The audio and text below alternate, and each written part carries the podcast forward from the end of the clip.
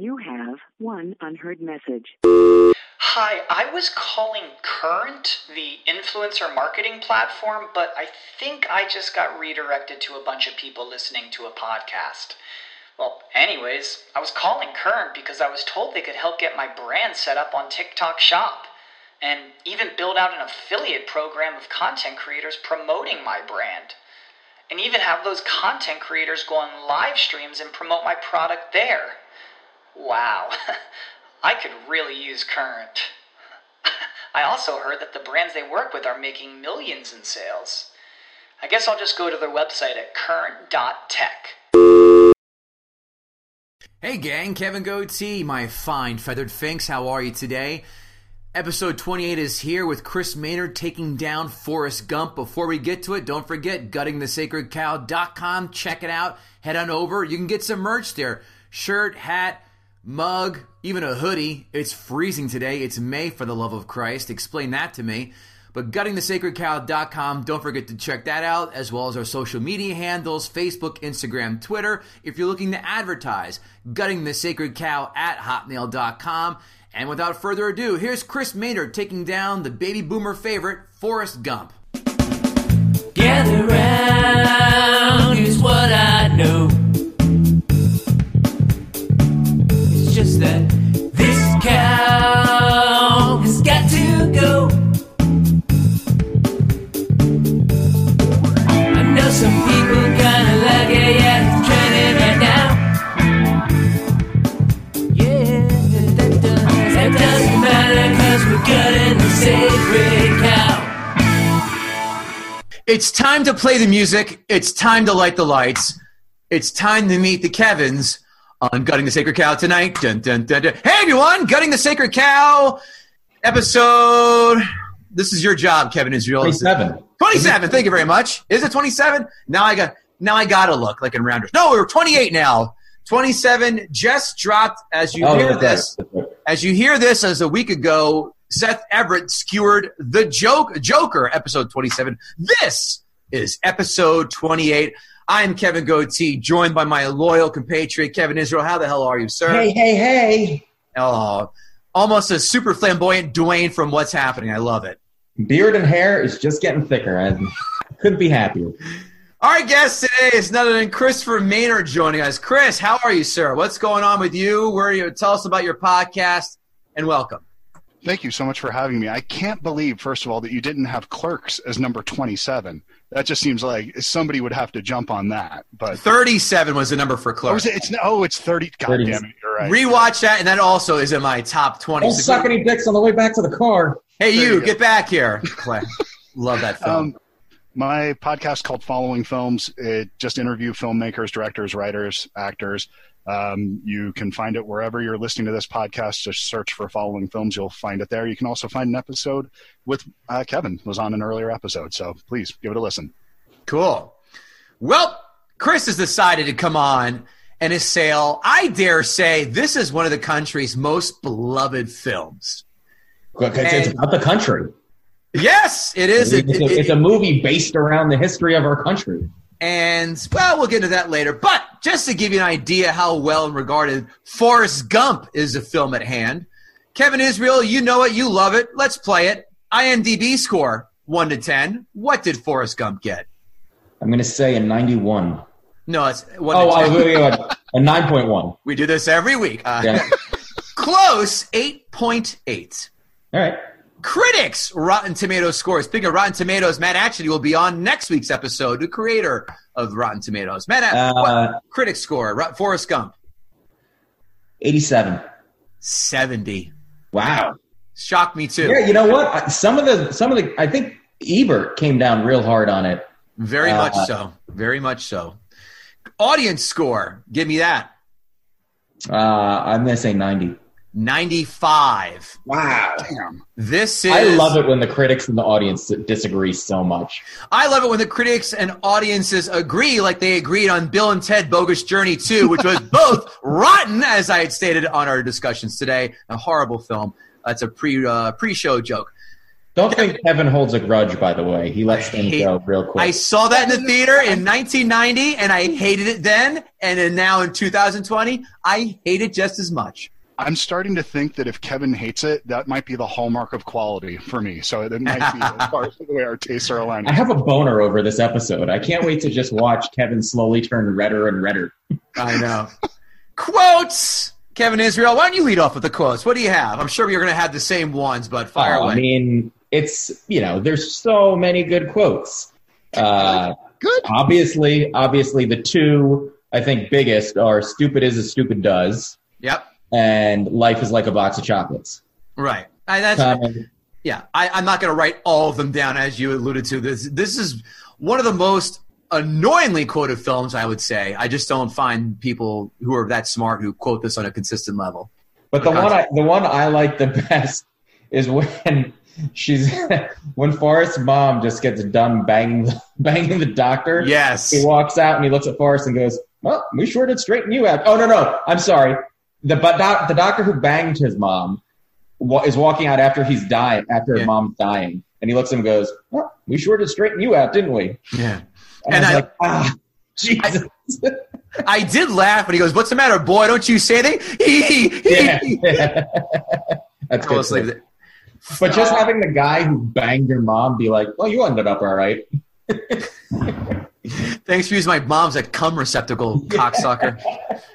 Chris, what quotes do you have? Anything jumped out at you, quote-wise? Uh, quote-wise, uh, I'll go ahead and say right in the beginning, the one that stands out to me w- when I was in the theater and I realized this was a big piece of shit was when we find out that Forrest Gump is named after uh, one of the founders of the Ku Klux Klan, and the reason that his lovely mother named him Forrest was because to remind him that sometimes people do things that just don't make sense. Mm-hmm. Mm-hmm. It's a fortune cookie, I think, right? Okay. Five fun facts. Five fun facts. Five fun facts. Music. This is always my favorite. Let's give you... Uh, I'll give you... No, I'm going to let you guess. Bill Murray, Chevy Chase, John Travolta, all up for the role of Forrest Gump. Who turned down the role of Bubba? You ready for this one? Ice Cube. Why? I bet if you think about it, you can get it. Because they didn't want to be retarded. That was one half of it. The other half was he was shooting Friday. Oh, wow. Wow, that's amazing. Yeah. He made that's crazy because, you know, he, like he wrote Friday. Yeah. And then he had the opportunity to be in, you know, one of the biggest movies of the time. Who else turned down the role? David Alan Grier and Dave Chappelle. And Chappelle said, I thought it was going to be a bomb. Oops. I could not in a million years picture him being Bubba Gump. I'd David love to Gump. see Dave Chappelle with those extended lips smoking cigarettes. That would be like a, pel- a pelican smoking a cigarette, which would crack me up. Who turned down the role of Jenny? I'll let you give a couple guesses each, couple hints. Two huge nineties, uh, all-time stars, but especially the nineties, two huge stars. Um, I'm gonna say Julia Roberts. No, no, no. Oh, that was I was I was sure it was gonna be Julia Roberts. Okay, Gwyneth um, Paltrow. No, one more guess each. Um, A-listers. I don't know. I can't picture. I don't know. De- Demi so Moore. Sandra Bullock? No, I did not. Demi Moore. And oh, Nicole- what about Sandra Bullock? No, Nicole Kidman. I couldn't. Nicole Kidman's. Uh, I, I guess I could see well, that. They look similar. Then yeah. Again, though, if I hadn't seen this film, I would never have thought that Robin Wright would have been good in this film, and she is very good in the film. She is. Tom Hanks did not take his salary, but took a cut of the profits. What was that cut? Turning out, what did that cut, cut turn out to? How much? Oh, money wise, yeah. I, I think wasn't it like one percent? Then you get like one. I don't, I don't, I don't have the percent. I have the dollar amount. Uh, oh, it had to be in in dollars back then. Yeah, ninety four. Had to be seventy million. So three websites I visited. Two of them had forty million. One of them had seventy million. Wow. So wow, I was right on.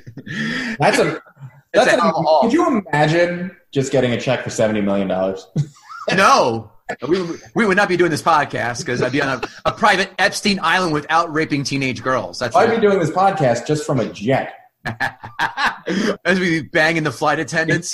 Married? Are you kidding me? We that Iron Man fifteen in the beginning. Oh, my God. Yeah. Oh. Number three, in the sequel of the book, by the way, I did not know this was a book. In the book sequel, yeah. It is told that Jenny did not die from AIDS like everybody thinks, but she died of hep C. That's that's less interesting. Much less interesting. But makes her out to be but, much but more. It's actually, but it's accurate to the timeline of the film because it doesn't make sense that she would have had AIDS when she got AIDS. Well, she died, was it eighty-one? Yeah, eighty-one. Yeah, that's pre-AIDS. Yeah, I mean, it's like that's right when the outbreak started in, but it was mostly, that's when it was still called gay cancer at that point. It really hadn't spread out into the best uh, punk rock band I've ever heard of. Kevin Gauthier's nickname in high school. Stop it! I beat you to it. Great, gay AIDS, gay cancer. We call Eagle fans. In two thousand eleven. The Library of Congress selected Forrest Gump for preservation in the United States National Film Registry for being, quote, culturally, historically, or aesthetically significant. And this is on a brick. And the brick that lays above Forrest Gump is Kevin Spacey. No way. Way, which is even funnier, Chris, because after your episode, we're doing The Usual Suspects. So how's that for time? That's amazing. I don't think anybody's going to be really be standing up to defend Spacey at this point in time. That, that'll be kind of a laydown. Wait till we get to the Amazon reviews. Then you'll learn otherwise. Hanks signed on to the role after an hour and a half of reading the script, but only agreed to do it if it would be historically accurate. Well, it's a good thing that panned out. Well, I, I, and now...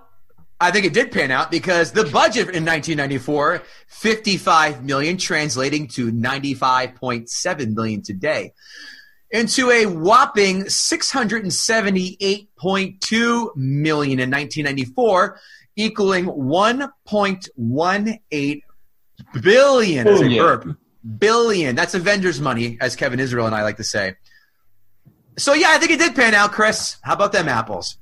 Well, as far as it remaining uh, historically accurate, uh, I don't think that really worked out for Mister Hanks for his one contingency uh, that, that he was. He was able to drain the blood of runaway kids who did not have covid nineteen and keep him and Rita Wilson alive because of Forrest Gump. I will say this. I, Here's I speculation. Knew off, I knew it was based off of a book. Um, in doing the little bit of research, I didn't realize the book was, was pretty different than the movie. I'm now kind of interested in reading the book. I'm uh, not. Really? I, I the stuff that they said is different. Sounds. He was an astronaut apparently yeah, in the book, right? Yep. Um, and he was much more of a savant. I wonder. I I kind of interested in that. Um, so that'll be the second book I have to read off this uh, off this stupid podcast because I was instead of being nostalgic Americana, it's actually satirical. So it's a if that's.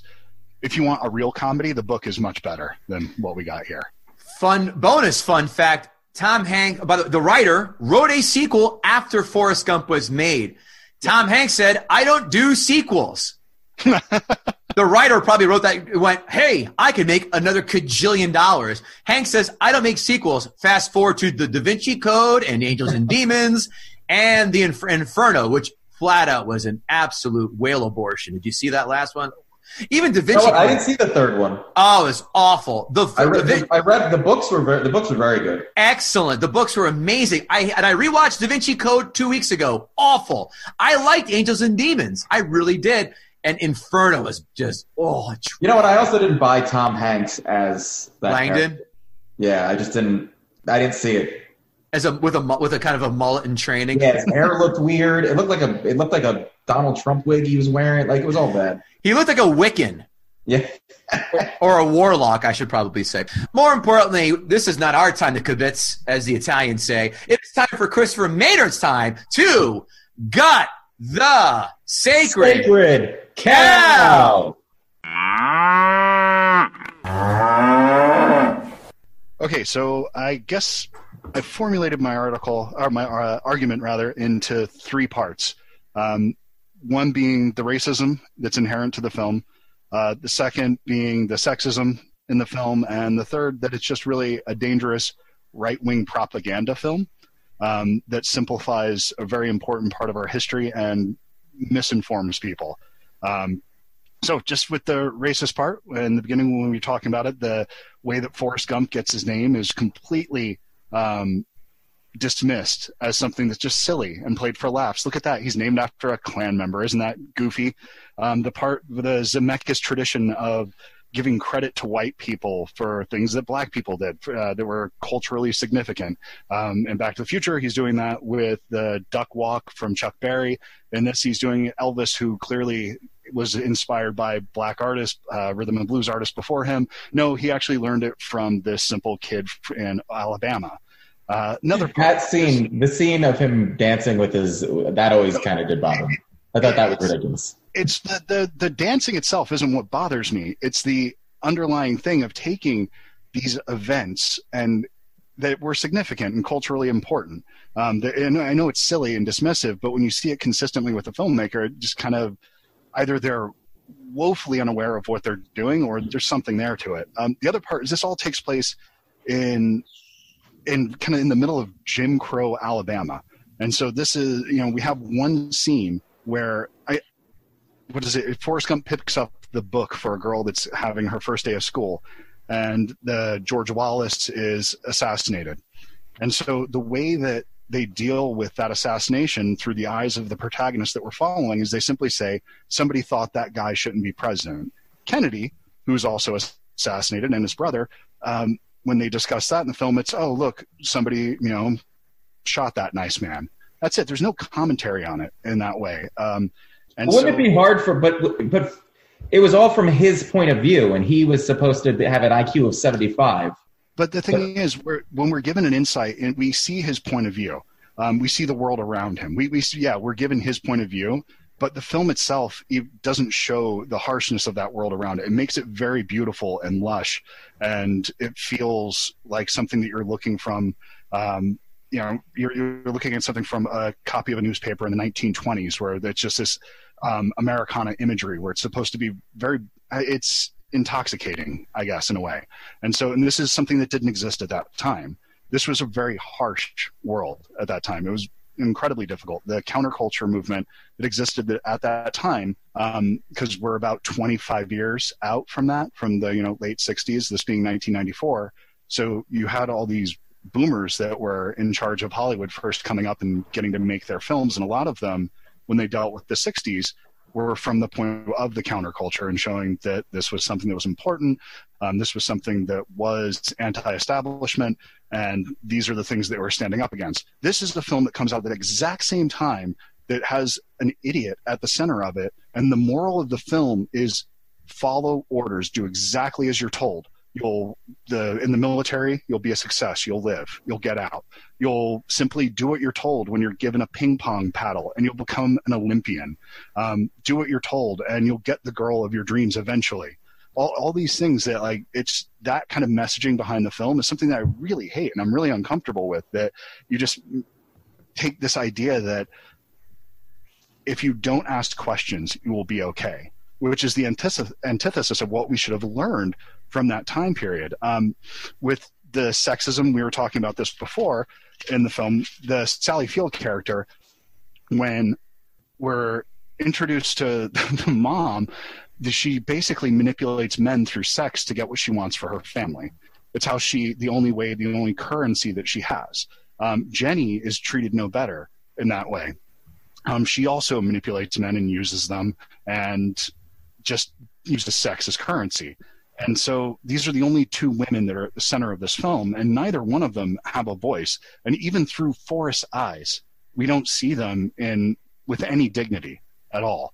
Um, his mom, the part you're talking about that's played for laughs when he imitates his mom having sex, his mom is banging the principal in such close proximity that he can imitate the noise that he was making. Just, to, but just to play devil's advocate, that, maybe, they're, maybe they're not redeeming women. Maybe they are garbage people. Remember, this is rural Alabama. Not saying everyone from rural Alabama is a piece of shit, but we can sometimes play the statistics and the odds. Maybe they were garbage people, and maybe that's just the way it is, and this is not an indictment on women, you know, the whole sexist approach.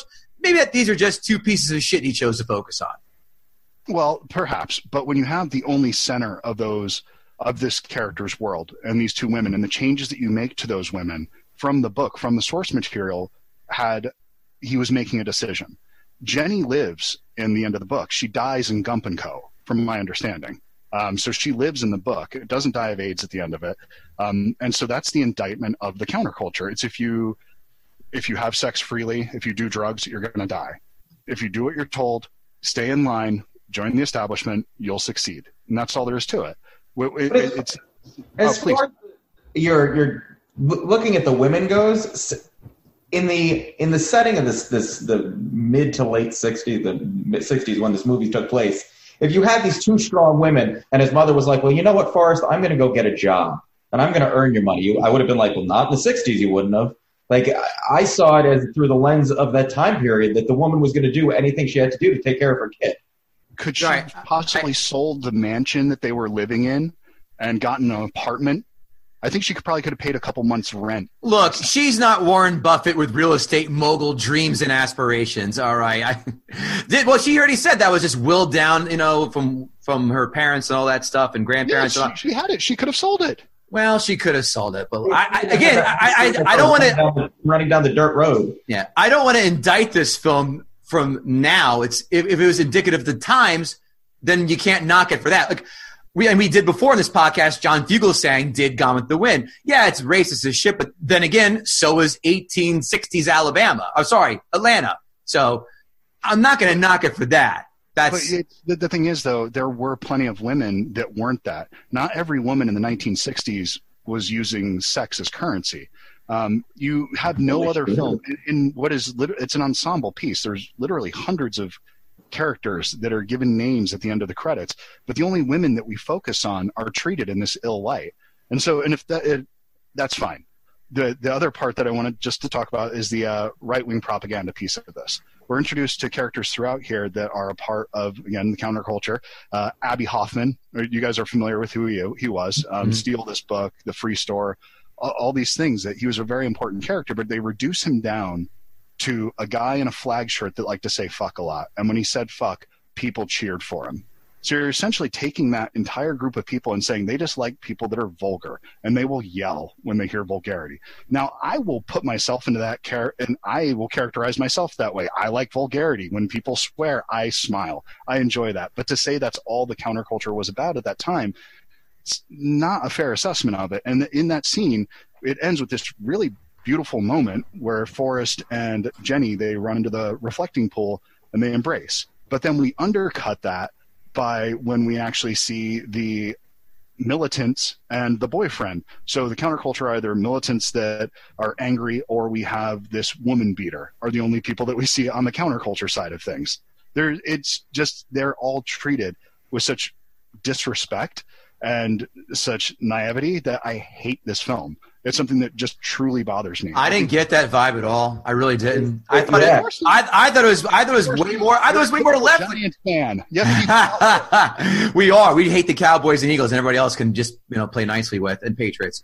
No, I didn't get that. I thought it was more left leaning. I thought it was more like, hey, this is a showing a guy from the deep South and how he's accepting of black people, accepting you know picking up the book of the black girl, having his best friend in the army, you know, get killed and then give half his fortune away to, as well as be hang out with the Black Panthers and not understand racism and not even uh, try and, and defend his grandfather. Again, he's not really in tune with the K K K did, but I really think that is more showing, hey, this is a tolerant guy in a in a in a turbulent, shitty time. I don't, I did not get that right wing uh, lens at all. Kevin, did you?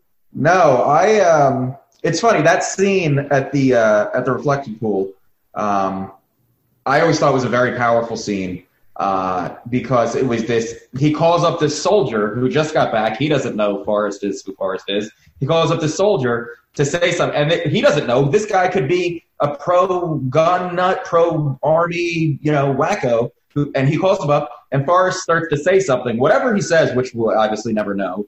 We uh, do know. If, if you, you can Google and find it. He does say that. But something like, you might go to Vietnam and get your leg or something blown off. It, it, but he, he does. It's a, it's a Forrest-ism. You, you can look right. up. He obviously says something moving right. and important to, you know, to the, to the folks on stage who can hear him. And to me, it was like a moment like – because and again, I guess I always watch this movie like it was looking through Forrest's eyes. And like you said, that the, the you know, that everything looks so lush and so beautiful. That's because Forrest was so simple, and he looked he took everything as black or white. It was it was A or B to him. And so he he went for the best in everybody and and just didn't see all the other background noise that was going on. Uh, so that moment to him, somebody just asked him a question. He said what it was like without any political stance. It moved them, it moved this guy to say, wow, man, that was that was really powerful. And that was it. That was it to me. To me, it was just it was just like a cool scene. I see where you're coming from, but I I, I never got that on my own. It's the yeah. idea of literally what he says, how Forrest introduces this introduces this character. Um, he introduces Abbie Hoffman. If you don't know who he is, if you hadn't heard of him, the film does goes through no effort to explain the significance of this person, um, and that's fine because Forrest doesn't know who he is. It, but the film also does dismiss who he was. And it dismisses pretty much every person that comes into contact with Forrest because he wouldn't understand who they are. That's fine, but you can show something through his eyes with, at the same time, showing the impact that these people are having on the world around them. Um, and when you show all the people around them to be idiots as well, it, it doesn't really bode well for me because the only way that you can see the world as beautiful as something that's lush uh, is through the eyes of an idiot. And that's a really bad idea as well. It's if you are simple, and it's this idea that there's this, like, I, I, it's like a magical idiot. Um, the, these people that are so enlightened because they don't have the burden of intelligence. I never got that at all. I just thought it was a story of a, of a guy who's simple-minded and just went along. I wasn't looking for historical accuracy on this one, unlike Tom Hanks. Isn't this like how the best propaganda works, though? Is that it's something that's pretty to look at, it goes down smooth, and the underlying message is something that you don't even necessarily pick up on. That you can watch it, and you can you can watch a film that, you know, seems like it's... If, if you go back, and I mean, this is an extreme example, but if you go back to the films of D W Griffin, and you look at that stuff, at the time, it was very well respected because it was well made. And the underlying messaging of it was like, well, th- there's a powerful story here. And that was a very dangerous film. Mm-hmm. Those films that he made were horrible. And I, I think it I was I this category, but yeah, I was, th- this is not a film people are saying, hey, I'm going to learn something, like the biopic films, like the J F Ks or the Malcolm X's or whatever famous fill in the blank, you know, person, Lincoln's stories. This is this is just a story of a dude and just going through, and that's really uh, my three areas. It's just that it comes across as that it paints this really wide brush of the area of that time period and does a big disservice to it. And unfortunately, I think a lot of people that are my age, I'm forty-three, um, they will look back at that time period through this lens. And the things that they know about that time, because most kids, when they weren't cracking open history books, they don't look through these things. They don't understand a lot of what this film is kind of just making light of. Mm-hmm. Um, and I think when you make light of trauma and things like that, like it does with um, hearing his mom bang people like a few feet from him, that's not necessarily something that is, I don't know, it doesn't work for me. I just, I, you know what, to me, the... What, what you're couching is making light of, to me, is a wink and a nod to an audience that they were expecting to be aware of most of the situations they were they were telling about. Like the whole, like the Elvis Presley thing, as ridiculous as it was, and they were saying, like, you know how this actually happened, but this is why we're telling you for the story. Yeah. For you to just be like, ah, that's ridiculous, and just kind of move on. And for him, for him to be in Watergate in the hotel, and that he's the one that called and ended wait, up. Wait. Well, wasn't that also a black guy who called that in? I think it was a janitor. Yeah, I think it was. Yeah, a, yeah. That might have been. So th- there's another oh, you're movie. Assuming he's a black guy because he's a janitor. Oh, I see your angle. No, I'm I'm, I'm actually just going back to books that I've read. I'm just kidding. Um, but I, I I I always felt that a lot of it was just, you know, how this all really happened. And you know the significance of this all, like the J F K assassination. When he just broke it down to, and they, you know, that nice man got shot. And and and while simplifying, at the same time, that's how so many people, like, he was a nice guy. Like, people liked him because he was a nice, he seemed like a nice guy. And he got so killed. You, you create an equivalency between George Wallace and J F K, and that's where it's dangerous. Yeah, not the same. They, they should not be treated in the same way. He views that the world through that lens, and that's fine.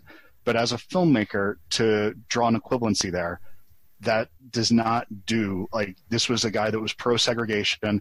Um, he, if he had his way, the states would still be separated. We wouldn't.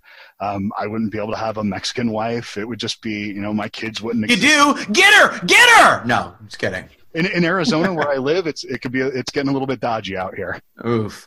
So let me ask you this then: if it wasn't, if if you felt they did more of a service to the actual historical elements of the film, would you have liked it more?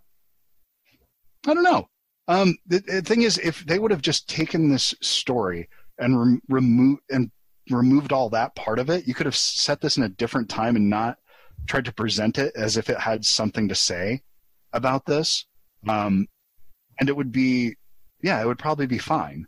It's it's the real problem that I have is when you intentionally put it in this backdrop, it's making a statement about it. Even sometimes when you don't say something, you're saying something.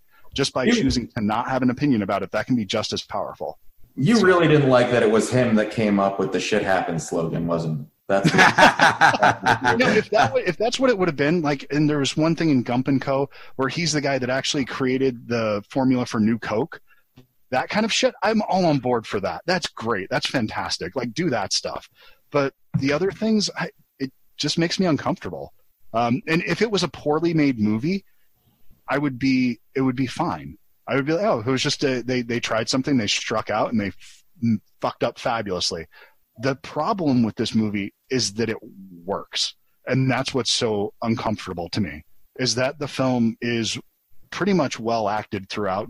Gary Sinise, who we haven't really talked about, is phenomenal in the movie. Robin Wright's great here. Um, Tom Hanks, despite having an incredibly off-putting accent, actually does fine work in the he film. He didn't want to have that accent.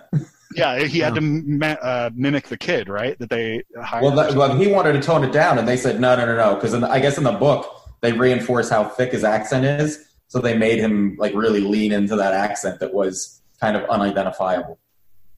So sure. Odd that they, when you look at these things in the rearview mirror and you think about the choices that they made, where the accent, even though that could be so off-putting, they insisted on keeping that, but they gave Jenny AIDS and killed her off because she was part of the counterculture. That just seems goofy to me. See, I don't, you know, it's it's funny. I think they, I think they did that because they were trying to just wrap everything that was nope. going on in. Robert Zemeckis so literally said that now be, kind of patient one.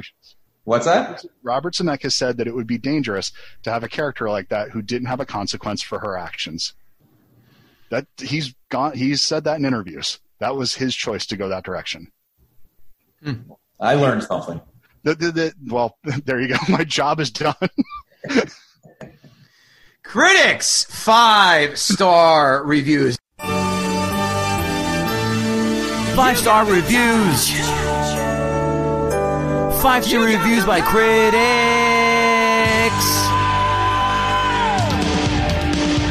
Yeah! Fifty years from now, Forrest Gump will probably seem hopelessly quaint, cryptic, even ridiculous. Today, however, Gump, the much-talked-about summer fable starring Tom Hanks, is a tonic for an age of cancerous cynicism.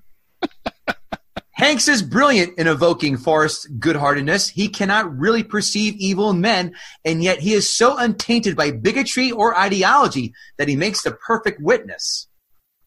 As played to perfection by recent winner Tom Hanks, who is fast proving that he has no acting limits, this film is a social comedy that reaches heights of wit and cleverness. Last one, unashamedly sentimental. This is a technically triumphant tearjerker. Sorry. Do do we agree with any of those thoughts, Kevin Israel? Um, you know, I the fir- I saw the movie.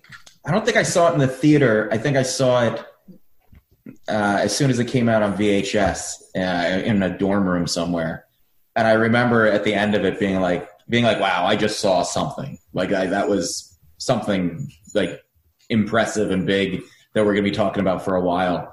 Um, I don't know that I was, it was, I was crying, but the, the end when she dies and he ends up with the kid, the, the scene, the scene that hits me, hit me the most, and I'm not even a father. So you guys, if you're, I don't, I don't know if you are, Chris. Uh, yes, I am. I have two kids. So you both are. When he sees his son and he goes, is he, is he like me? And then Jenny goes, no, he's very smart. Like that's, that scene got like, got, and I was, at the, I was at the time a nineteen year old just looking to get laid. And that, that got me, that got that asshole. So like there were, there were definitely moments in it that, that, that got me. I don't know if I would, I would call it, I, I don't know if I would rave about it like they did.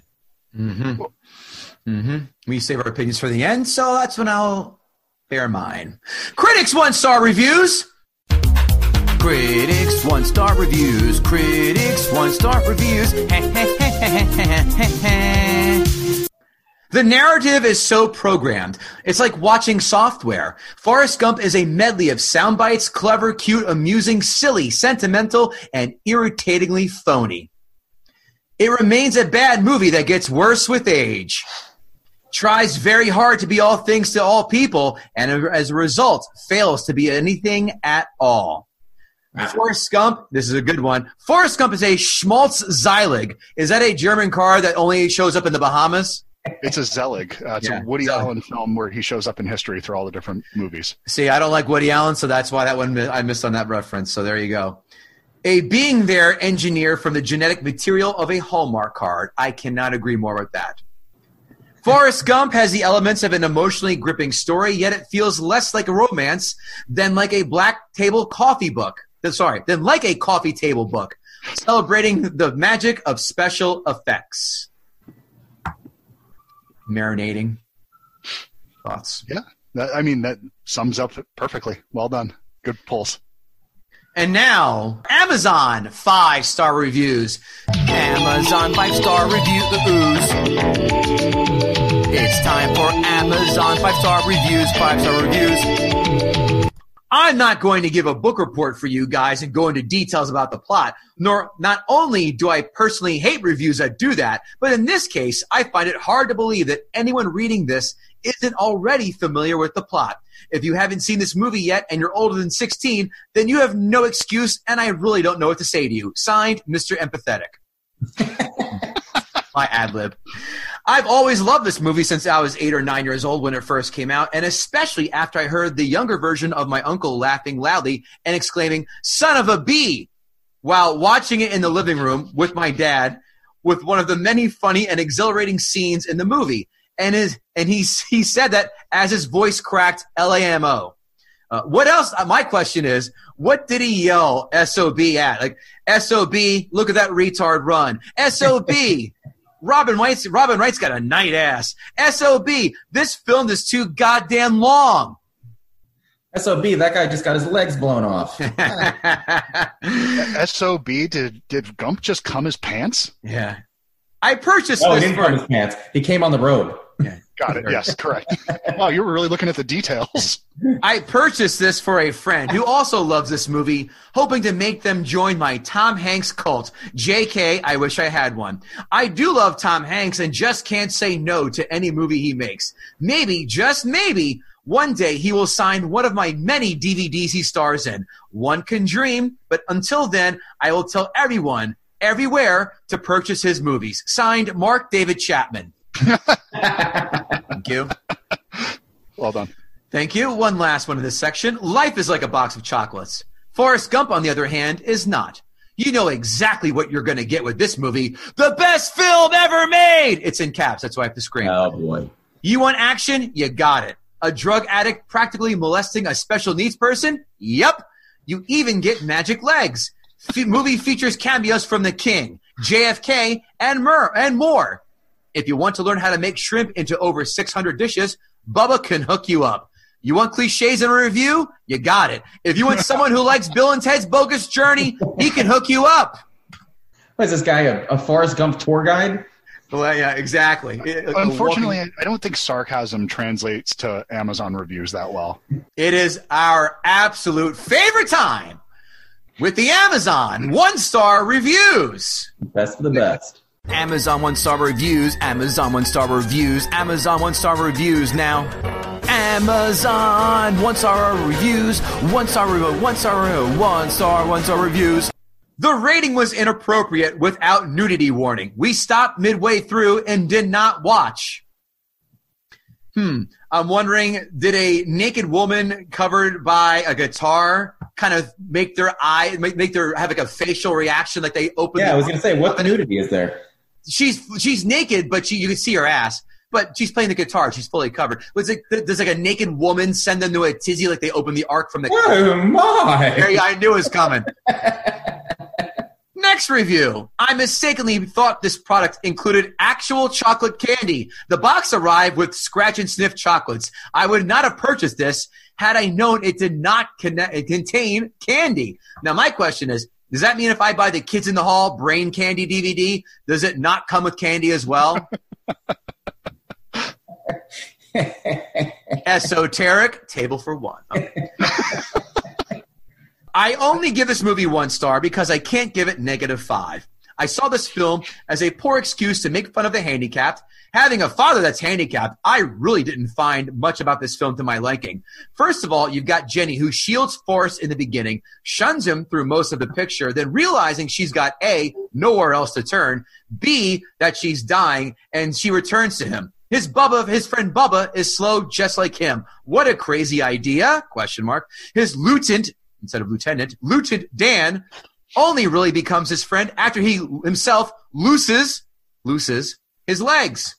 Isn't it great when the dumb people have to shoulder the cross to bear because they have someone they know affected by an affliction? Isn't that the worst when everyone has to say, I know someone affected by it? So that's why this film is bull. Fuck you.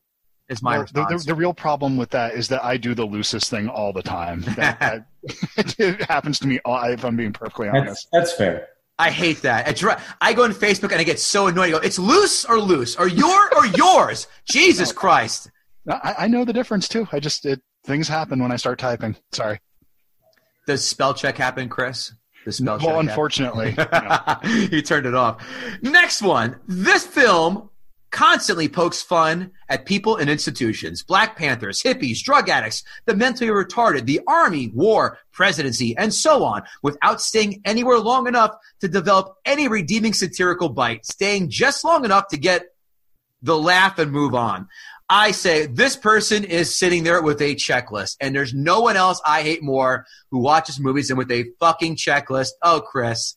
We're friends. Mookie bingo. Yeah, thank you. You can also email this person at virtue signaler one at A O L dot com. I was going to say, it's, it's just the irony that you picked up my review for that one. It was printed here, sir, before you had your, I don't know your, I said, I'm re- I wrote it down. I'm going to sit down and read it, goddammit. So, what losers take time to write these? Uh, losers, losers. Losers. Two more. I don't know how this piece of trash ever got made. Flush this box of chocolates down the toilet, honey. You don't know where they've been. Signed, one of the gay critics from the Men on Film. Two snaps, a twist, and a kiss. Last one. Candy and Men on Film. Wow, we're just digging deep now. You yeah, like that one? I that tell you, esoteric, baby. The last one is always my favorite one. That's why I save it for last. This movie isn't funny either. Telling the president that you have to go to the bathroom, and this movie won awards? Whatever potential Tom Hanks had with the old sitcom Bosom Buddies or the excellent movie Bachelor Party is gone. So let's just, let's just pause at the hypocrisy of this, shall we, gentlemen? I'll go first. Go to the bathroom upsets this person, but dressing up in drag and lying to your landlords about it is fine. Or sending out a male stripper with his dick in a hot dog bun, A-okay. Nick the Dick. Fucking love Bachelor Party, and I support that film, except like for the last fifteen minutes. I like that you pick out the big cock scene from that, but not that they killed a donkey. Thank you. That's the exact thing I was going to say. A donkey dies of cocaine in that. But you're thinking, oh. Pshaw, that's been done in Tijuana since eighteen seventy-five. That's hack. That's why I didn't go with that. Kevin's been looking for a reason to bring up the guy with the dropout. Nick the Dick. I like how you shouted him out first, my friend. It's a. Is this a foot long? And then some. Should I call you Nick or Mister the Dick? Now I got to go watch that movie again. The groom is in the bedroom. Kevin Israel, it's now time for your notes. Um... You know, I went into watching this. I always had, like, because I, like I said, I saw it in college shortly after it had come out, and it, it definitely impacted me. Um, and I went and I've watched it piecemeal over the years, little bits and pieces. I think this this has a for me it has a good remote score because it's got a lot of little scenes that you can watch and then just walk away from without having to watch the whole movie. But sitting down and watching it again, it definitely didn't. I didn't think it was as great as I remembered it. Um, I, I definitely didn't look at it through the eyes, uh, um, that Chris was, this is, uh, to me, it was, it was more of a, of a, of a simple movie about a kind of a simple man who ended up doing great things, but for his, you know, I Q. And, uh, and so, you know, and, and as I like to do from time to time, to quote, uh, my colleague, Kevin Gauthier, it's fine. I'll give it. I'll give it a fine plus for me. I, I you know, I'll, I'll never, I'll never disparage it. You know, when it's on, I might watch parts of it, but I don't think I'll ever rush out again to watch the whole thing. Um, but it was fine. All right. Three pages of notes. Jesus Christ. Two, actually, two, two and change. I take that back. Notes. Uh, first, shocked that no one has put Tom Hanks' pick when he was in the K K K uniform as a meme yet. Uh, that's an untapped resource, folks. What are you waiting on? seven dollars to rent this on Amazon Prime, by the way, just to see Hank's awful haircut in U H D. And what is U H D? Is this the double secret probation of pixelation? U H D. Is it H D or is it not? There is no after H D. Bullshit. Forrest is the O G annoying, talkative asshole on a train that refuses to acknowledge that you have earphones in. God, you know, right. It's there's funny no, that you say that because there's a guy in the supermarket that I go to who puts away the carts, and whenever, he's special too. We know. Yeah, well, and whenever we walk by him, he always gets like he always has something to say to start, and and my wife is a very nice person and will always sort of engage, and I'm like, we just gotta just, just we can't all the time, like we can't. And now I, it, he's Forrest Gump. Nah, I feel real bad. Anyway, go on, Kev. I'm expecting you to yell, ding, fries are done, ding, fries are done. All Forrest had to do was to stop the bullies was read a passage from Darwin's theory of evolution. That would have stopped their rock-throwing antics cold. That's not what my dad has said. Yeah. Tim Jesus' book shows us otherwise. Dense-ass Forrest couldn't figure early on that Jenny was D T F. Dude, read a cue. Your mom's a slut. Why couldn't she teach you a few tricks? Oh, all right. He's a white knight. Leave him alone. One it's, of the it's so go, surprising go that my misogyny angle on this didn't work with you, Kevin. I'm shocked now. I didn't find that. Yeah, you brought that to the wrong house, my friend. Oh, I knew that after listening to The Hangover. I, I knew I was. You saw the house with the red light out outside it, and was like, you know what? I'm going to send Bibles here.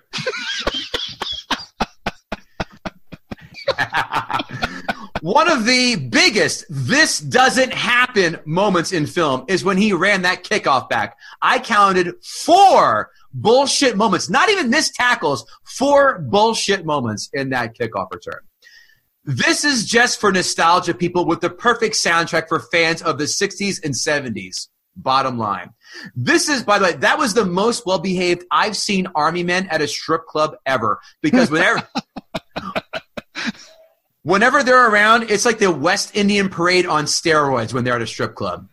And you know what? A real strip club, the manager would have gotten on stage and been like, get the fuck off. Yeah. This isn't, this isn't what you're doing. That act would have never gotten approved. You're either sticking a boa constrictor in your ass or you're getting off stage. This is what we're here for. Forrest is like most broken women chasing broken dudes who beat them. The same for Forrest chasing a broken woman. Jenny would have had her legs blown off faster than Lieutenant Dan if she would have ran across the national pool in D C if that was for real. Uh, Jenny can't keep that whorish mouth shut when she keeps getting Forrest in fights, goddammit. She always, she always gets him in fights. That, that annoyed me. Always. Guy's got to jump in and save his ass. Oh. We all know that person. I hate I hate Jenny's for so many reasons, but it, that, that's what all women need, is to be saved by a man, right? Got if it. Jenny if Jenny were alive today, she'd be Courtney Love. Jesus. And another missed opportunity. We all could have benefited by watching Gary Sinise fuck hookers while in a wheelchair. Let's be honest. the, the C G I is very off. I understand it's nineteen ninety-four, but watching it in two thousand twenty, you're like, whoa. It's like watching a, a kung fu movie from nineteen seventy-one. I wish more people jumped off the boats like Forrest Gump did, especially on those cruise ships. Bothersome people. I thought oh, I- by the way, I meant to tell you, I have a friend who listens every episode, and she's going to murder you because she went to the University of Alabama, and she's constantly, like, she'll text me. She'll be like, what is his fucking problem with the University of Alabama? And I've been meaning to bring it up for about fifteen episodes, and I keep forgetting. So, uh... What isn't? So, Sam, if you're listening, you can kill Kevin if you want. Is natural selection taught in Bio one oh one not down there? That's why. I've never seen a man in khakis run nearly that much. That was a problem for me. It's completely asinine that someone runs cross-country twice? Really? I just ran? I just run? This film insanely drags after Jenny leaves him. Insanely. And by the way, how is Tom Hanks so fat after running cross-country twice? He was very fat for someone who ran sixty-five hundred plus miles, correct? This film is Avatar, but instead of the technology so that's lovely beloved, it's a character that's so widely beloved. And the fly, the feather flying at the end, yuck. Give me a break. As someone had said, you know, there's a whole there's a whole corner of the internet dedicated to talking about what that feather uh, symbolizes. I, I, I would love to hear just some of the fan fiction that was that was written about the feather and where it lands after that. And most most people believe that the feather symbolizes fate. Yeah. I I give this movie. I hate this movie. Surprise! I uh, I hate this movie. I hated it initially. I didn't see it in the theater. My parents got it on V H S and had it at the house. I didn't see it in the theater. I didn't care to. I the reason why initially I hated it is because it lost to two of the greatest films ever made: Pulp Fiction and Shawshank Redemption. So I already had an unfair lean to it. Fine, but when you watch it. He, he's a captivating character. I get that. But it drags and drags. And at an hour and forty, when Jenny runs away, I said, wait a minute. I remember seeing it said two twenty-five on the Amazon. Uh-oh. I just didn't care. It, it just it, it didn't bother me with some of the things, the historical aspects you had. I just didn't care. People loved it. I'm going to, again, I'm going to sound like an asshole. I think people who really treasure it don't have much going on upstairs. I don't. It's it's a nice, sweet, saccharine tale is what it is. And it's a bunch of stuff going through the life of. It's just, ah, it's not there for me. Four out of ten. Wow. It's, I gave it a six and a half. Do you? Would yep. you buy this? No. no, no, no. Kevin Israel, did Chris Maynard gut the sacred cow? I don't know that he completely got it. He did a he did a good job on it. There's definitely entrails on the floor, um, but I, I you know he, he made some good points. I don't know that um, I don't know that they're they're all the flaws with this movie. So um, I'd say that I'd say that he, he did a good job on the cow, but I don't think it's completely gut. I say, hmm, this is the scene in Me, Myself, and Irene where do you think they killed the cow? They did a great job. They, they hit it, boom, you think it's dead. Then Jim Carrey comes over, caps it, still not dead. You did it. You you you gave it a great, ah, but you didn't give that final, ah. I thought you had more to the argument, but after the I'm not happy because of the, the social aspects, fine. I thought there was more. So if I had to pick a side, I would pick no. But a hell of a, a hell of a, the, the first cut is always the deepest, as they say. And yeah, you definitely you definitely drag that knife down. Oh, uh, so, yeah. Are they going to bleed to death? Probably. I mean, I, I could turn my back around and say, that person's probably going to die, except the coup de grace was not administered. Chris Maynard, again, where can we find you and your podcast? It's uh, Following Films. You can either go to following films dot com or look in any podcast app and look for Following Films. Fantastic. Kevin Israel, where can we find you besides giving uh, your dog a haircut but not yourself? uh, sitting on my couch wondering when uh, the comedy industry is going to pick up again. Uh, just go find my album, The Struggle is Real, on iTunes, Spotify, everywhere, and uh, find me on social media. Uh, Kevin Israel on Instagram, Twitter, and Facebook, all those places. What's that? You want to support the podcast? Well, head on over to gutting the sacred cow dot com. Our merch shop is open. Yay! For people who never asked for it except us. You can get our, you can wear our faces on your sh- on your chest if you would.